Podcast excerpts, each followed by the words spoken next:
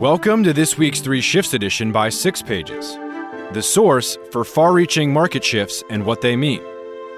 It's May 15th, 2020. Here are the three shifts that you need to know this week. 1. Cash from U.S. investors pours into Reliance Jio, the next big tech firm. 2. Uber strengthens its grip on the mobility ecosystem. 3. Video streaming and big tech shake up the business of theatrical releases. Shift 1 Cash from U.S. investors pours into Reliance Jio, the next big tech firm.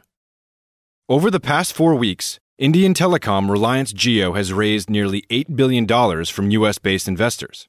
Facebook at 5.7 billion, Silver Lake at 750 million, Vista Equity Partners at $1.5 billion, with another potential 850 to 950 million from General Atlantic this month. It also announced last year a 10-year partnership with Microsoft to launch data centers and help smaller businesses digitize. Since its founding in 2016, Reliance Jio has become India's largest telecom operator with over 387 million subscribers. It has been a key force in driving the cost of data down, opening up Indian digital markets such as video streaming. Reliance Jio's activity in other major arenas and its MyJio mini app ecosystem hold promise to make it the next big tech firm. From e commerce and grocery delivery upstart JioMart to video streaming offerings Jio TV and JioCinema, payments wallet service Jio Money, banking service JioPayments Bank, and cloud storage JioCloud. Reliance Jio appears to be pursuing an Amazon like strategic flywheel in the competitive and rapidly digitizing Indian economy.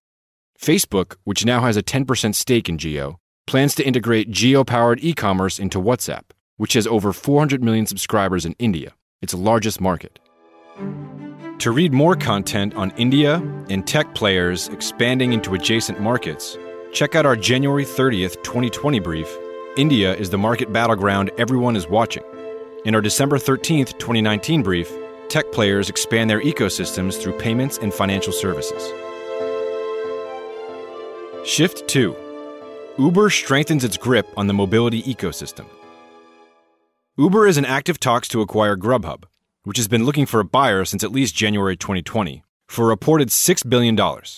One analyst estimates that Uber Eats, 32% of the market, and Grubhub, 24%, would collectively represent 55% of the market, trailed by DoorDash with 35%. The Uber Grubhub combination would cut per delivery costs using Uber's advanced routing in addition to savings on marketing and staff. These reports come just one week after Uber led a $170 million funding round in e scooter e bike startup Lime at a deeply discounted $510 million valuation. The deal included Lime taking over Uber's e bike arm Jump to become the largest micromobility player.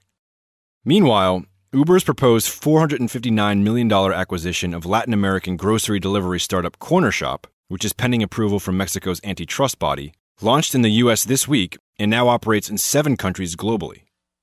While Uber's core ride hailing business has dropped as much as 94% in some markets as a result of COVID 19, the company has been quick to reduce costs, laying off 3,700 employees, 14% of its global workforce, and may emerge in an even stronger position after the pandemic. It recently updated its profitability target to 2021, which was once its original target date before moving it up to Q4 2020 in February of this year. Uber Eats has been strategically exiting markets where it's not in the number one or number two position. The acquisitions of Lime, Grubhub, and Cornershop would give Uber leading positions in key vertical and geographic markets. The big elephants on the table in Uber's long term success, however, are its navigation of the regulatory landscape, for example, the current lawsuit in California, and handling of gig workers' compensation and benefits. To read more content related to delivery and the gig economy, Check out our March 26, 2020 brief, Grocery Delivery, E-commerce, and the Renewal of Walmart, and our January 10th, 2020 brief, Uber and the Gig Economy are facing headwinds. Shift 3 Video streaming and big tech shake up the business of theatrical releases. NBC Universal's release of the Trolls World Tour movie on streaming platforms during the pandemic yielded a notable $100 million in revenue for the studio from over 5 million digital rentals during the first three weeks of its North American release, and with higher margins. On the heels of this success, CEO Jeff Shell announced plans to continue to release movies in both theaters and on streaming platforms, even after the crisis has passed. The implication that NBC Universal would no longer honor the standard exclusive window for a major release, typically 75 days, prompted AMC Theaters, the largest global cinema chain, to announce it would no longer show Universal films in any of its theaters worldwide. AMC is seeking to fend off a broader theme of studios debuting top shelf productions, such as Hamilton on Disney Plus, on streaming platforms simultaneously with or even before theatrical releases. Warner Brothers has also indicated that it is rethinking its theatrical model. A few weeks ago, AMC Entertainment was reportedly on the brink of bankruptcy before raising a $500 million debt offering. This only gives it runway until November 2020, and rumors are circulating that Amazon is in talks to acquire the cinema chain. This is a turnaround from September 2019, when Amazon Studios was reportedly steering away from the headaches of the theatrical release business.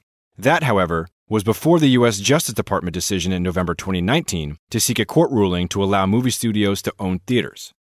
At this time, AMC's market cap is just $480 million, a small acquisition for Amazon.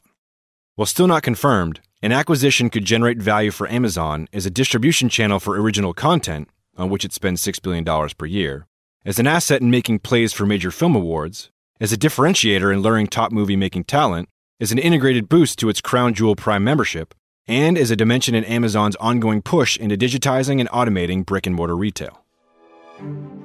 To read more content related to the COVID 19 pandemic and streaming video platforms, check out our March 18, 2020 brief, Looking Beyond 11 Ways in which COVID 19 Might Be an Inflection Point and our October 24th, 2019 brief Disney Plus and the Age of Streaming Video Wars.